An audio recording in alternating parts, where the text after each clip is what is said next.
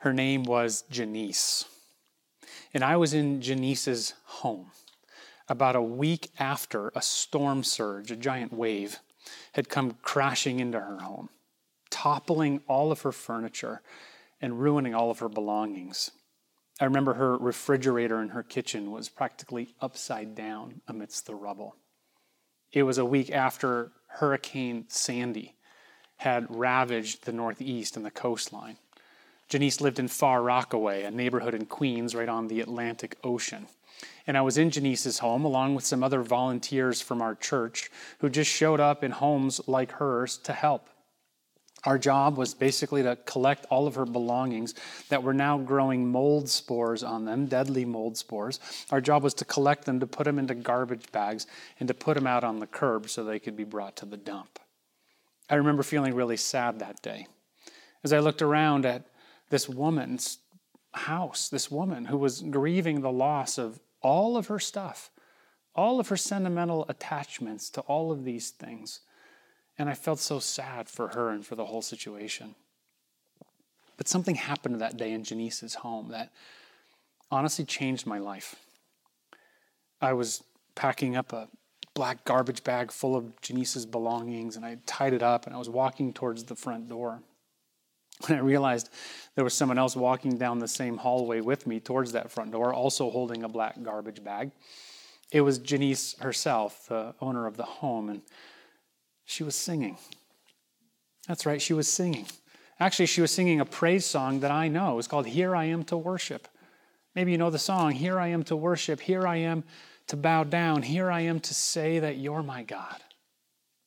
I didn't know that Janice was a fellow follower of Jesus Christ until that moment. And we, we met right in front of the front door of her house and we looked each other in the eyes with our garbage bags in our hands. And I'll be honest, my eyes were filled with tears as I beheld this saint of the church who chose, in the midst of such suffering, to praise God. Here I am to worship. Here, in the middle of such devastation, I am to worship. I was so blown away. I'll never forget it. Did you notice in our scripture today, in verse 3, it says, We rejoice in our sufferings. We rejoice in our sufferings. It's true there's many other pages of scripture where it says we are to lament in our sufferings. We're given permission to cry out to lament. But also on this page of scripture, it says we can rejoice in our sufferings. And it shows us in this scripture what happens to us when we do that and how we can then face opposition. This is something that Janice knew already before I met her, and it's something that I'm learning to this very day, and I hope we can all learn from it a bit together. I believe this is a timely word for us. How to rejoice in our sufferings, what happens to us when we do that, when we face sufferings that way, and then how to interact with the opposition that comes our way. The book of Romans was written to a group of people who were facing tremendous opposition. In fact, what they were facing was worse even than a natural disaster coming and crashing into their living rooms. What they were facing was actual opposition. They were facing persecution. They were facing enemies who would come to destroy them just for believing in Jesus Christ. And to those people, it says, rejoice in our sufferings. The end of verse 2, you know, it says, we rejoice in the hope of the glory of God. That's obvious. We rejoice in hope of glory. Praise the Lord. But then in verse 3, it says, Not only that, but we rejoice in our sufferings. All kinds of sufferings. Sufferings that come from natural disaster, suffering that comes from disease, suffering even that comes from persecution against the church. So let's find out together, church, what happens to us when we do that, and then how to face opposition when it comes. Let's continue in verse 3. It says, not only that, we rejoice in our sufferings, knowing that suffering produces endurance. Endurance produces character. Character produces hope, and hope does not put us to shame because God's love has been poured into our hearts through the Holy Spirit who's been given to us. You see, this is beginning to describe for us that suffering for the Christian isn't wasted, it actually produces something in us. Says it's suffering, we learn to rejoice in our sufferings because it begins to produce something in us. The first thing it says here that is produced in us when we suffer as a Christian is endurance. Endurance is produced in us when we suffer. This is something I've really been learning lately personally. You know, I think I used to think of endurance as like the marathon runner at the starting line just picturing mile 26, picturing the finish line tape, and just powering through all the way until mile 26. I used to think of endurance as being given like a 10 year assignment, and just picturing year 10 and powering through, white knuckling your way through all the way until that 10th year comes along. But I'm realizing lately that endurance isn't really like that. Endurance isn't focused on the finish line. Endurance isn't focused on the 10 year deadline or whatever the assignment is. No, endurance comes minute by minute, endurance comes hour by hour. I was going through a hard time a little while ago, and I was sitting in my church office, and I was saying, Lord, I need you. And then that, that hymn started coming into my mind. Maybe you know the hymn, Lord, I need thee every hour, I need thee.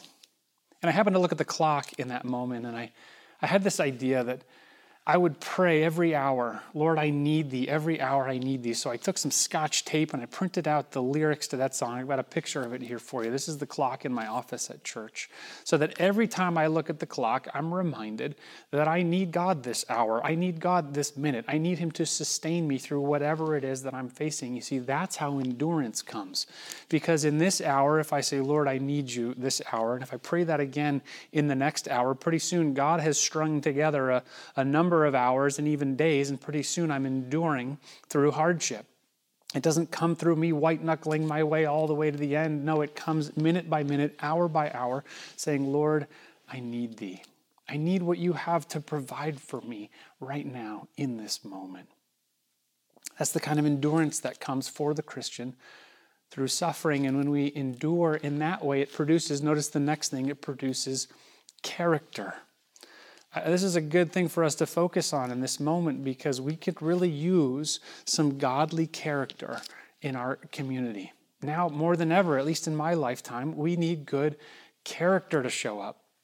And I love the progression here. Endurance produces character, the kind of endurance that I've just described, where we say, I need thee every hour. That produces godly character because just as we depend on him hour by hour, we need him to fill us up with his character. Because when we suffer, when we face opposition, when hardship comes our way, it can feel like we've been gutted, it can feel like we've been emptied out and we're kind of left to our own sinful instincts and we respond in our flesh through our emptiness. But look at the promise in verse 5 of what happens to us when we feel empty. Verse 5 says, God's love has been poured into our hearts through the Holy Spirit who has been given to us. When we feel empty, when we feel gutted by suffering, by opposition, God says, I'll fill that empty space with my love. God's love has been poured into our hearts through the Holy Spirit. And this produces character in us because if it's just up to me, if it's just up to my fleshly instincts, my character will probably be pretty rotten. But if it's the Holy Spirit filling me with God's love, I begin to embody then the very character of Christ. You see? When His Holy Spirit indwells me, I begin to bear the fruit of the Holy Spirit. I begin to operate in this world like Jesus would operate. I need thee every hour to sustain me through the hour. I need you to fill me when I feel empty, so that through your Holy Spirit, through the very Spirit of Christ dwelling in me, I might operate like Jesus. I might love like Jesus. I might teach like Jesus. I might care like Jesus. I might heal like Jesus. I might forgive like Jesus. And pretty soon, hour by hour, I'm becoming more and more like Christ, and it's His character now shining through my life. Endurance produces character, and character produces hope.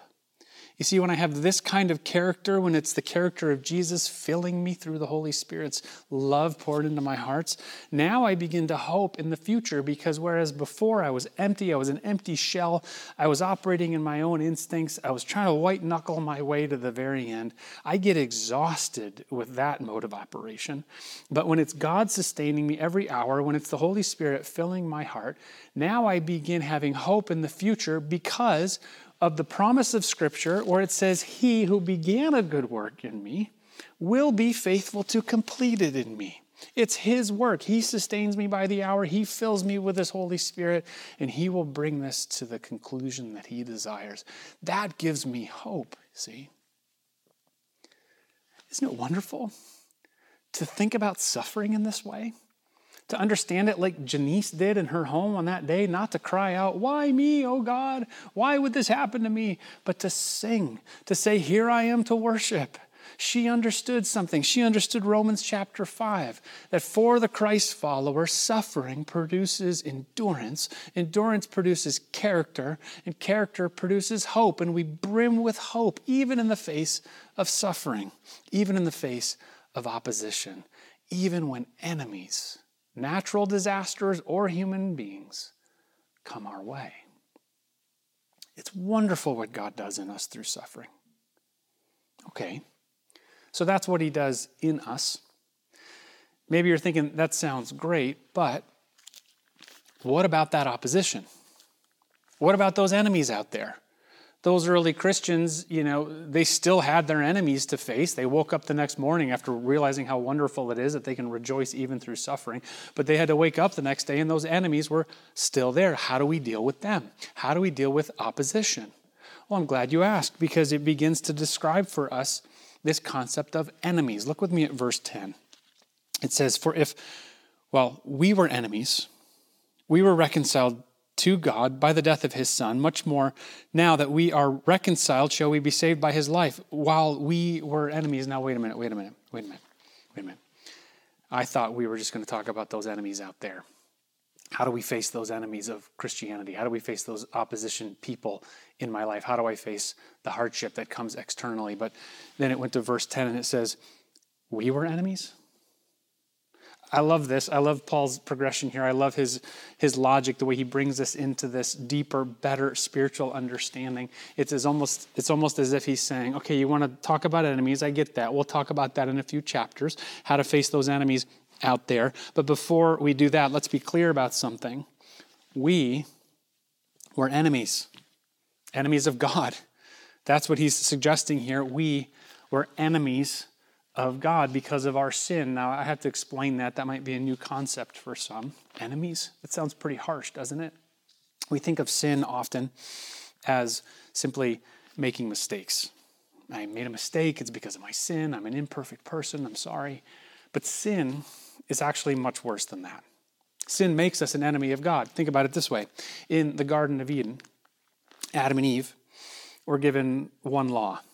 God said, you can eat of any tree in the whole garden, except for this one. It is my will, it is my law that you don't eat of this one. And Adam and Eve came along and they said, Yeah, but we kind of want to do it our way. We want to go against your will. And their will was opposed then to the will of God. That's what sin basically does. Now, think about that with me. Two parties whose wills are opposed to one another. That's the basic definition of an enemy. My will is opposed to this person's will, and their will is opposed to mine. We're enemies. And we begin to fight over whatever it is territory or an idea or an argument. Our wills are opposed to one another. That's actually what sin has done to us. It has made us enemies of God. We have to recognize that first before we begin to deal with the enemies out there because it shows us in here what God has d- did for us while we were enemies. Verse 10 again. We were, eh, while we were enemies, we were reconciled to God by the death of his son. He fleshes it out even more in verse 8. God shows his love for us in that while we were still sinners, Christ died for us. Since therefore we've now been justified by his blood, much more shall we be saved by him from the wrath of God. You see, what this is showing us here is that because of sin, we're enemies with God. And while we're enemies, while we were still enemies, while our wills were opposed to the will of God, God could have unleashed his righteous wrath upon us. That's what enemies do. They unleash their wrath upon each other to try to get their opposing will to disappear. God could have said, You're an enemy with God, now taste my wrath. But in his grace, he said, I will take the wrath upon myself. And he did that on the cross, Jesus Christ received the punishment, the wrath that all of us deserve because we were in an enemy status with God. Jesus said, I will take the punishment so that there can be reconciliation, so that we no longer need to be enemies. So before we talk about the enemies out there, the Apostle Paul wants us to be clear. Firstly, recognize we were enemies with God because of our sin. Now ask, how did God treat us? When we were the enemies. Before we learn how to deal with the enemies out there, first recognize what God did for us when we were enemies. What did He do? He blessed us. He didn't curse us, He blessed us. He forgave us. He didn't unleash His wrath, He reconciled. Sacrificially to His own life, He brought us in to change our status from enemy to reconciled. Okay. Know that. That's the gospel, by the way. That's the good news of the whole Christian faith. That's the core of the message that God didn't hold our sins against us, but sacrificially died so that we can be reconciled to Him while we were enemies. Know that. Let the coin drop in your heart on that. That that's happened for you. It's happened for me. He brought us in though we were enemies. Now we can ask the question how do we face enemies? When people or situations come against us, when their wills are opposed to ours, how do we treat them? Do we take up arms against them? Do we try to conquer them? Well, just a few chapters later, in Romans 12, Paul actually gives a, a prescription of how we are to treat those who persecute us, those who come against us. I'm just going to read a few verses. Romans chapter 12, starting with verse 14. Before I do, I'm going to stop and pray because I recognize even in my own flesh, and I see in the lives of many other Christians, that this is really hard. This is really hard to accept this prescription I'm about to read of how we're supposed to treat people who oppose us, it's, it's contrary to the way our fleshly instincts would, would want. So let me pray that the Holy Spirit would soften our hearts and we would actually receive this. Holy Spirit, we've just read about the promise that you would pour God's love into our hearts. I pray now as I read these words, this prescription of how to interact with our persecutors, those who oppose us, our enemies. I ask that you would soften our hearts, open our, our minds, open our lives. Fill us with the character of Christ. Amen.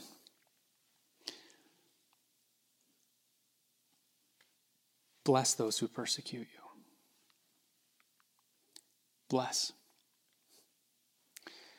Do not curse them. Rejoice with those who rejoice. Weep with those who weep. Live in harmony with one another. Do not be haughty, but associate with the lowly. Never be wise in your own sight. Repay no one evil for evil, but Give thought to do what is honorable in the sight of all. If possible, so far as it depends on you, live peaceably with all. Beloved, never avenge yourselves, but leave it to the wrath of God, for it is written, Vengeance is mine, I will repay, says the Lord. To the contrary, if your enemy is hungry,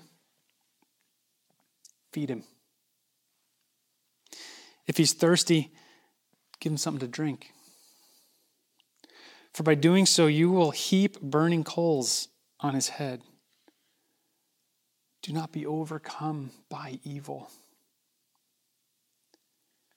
but overcome evil with good. Mm.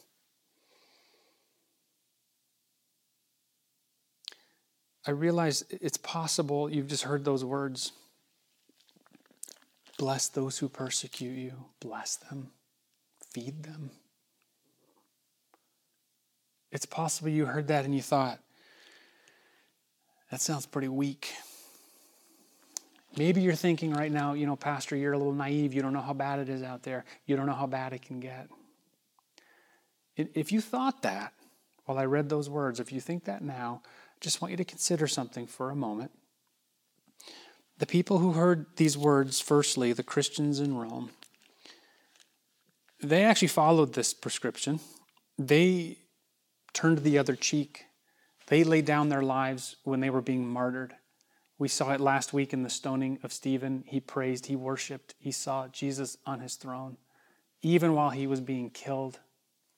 This little group of Christians in Rome many years ago, they followed this prescription. They actually did what it said in here. And this little group began to grow. And it grew some more.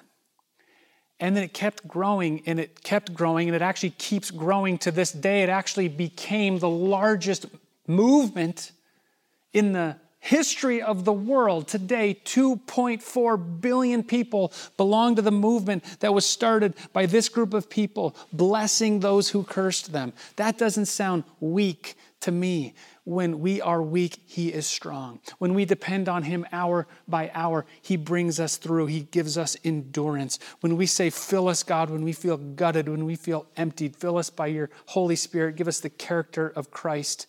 He does that in us, and we begin operating like Jesus Christ. And this movement grows and it grows and it grows to this day, and it actually blesses the world. It changes the world.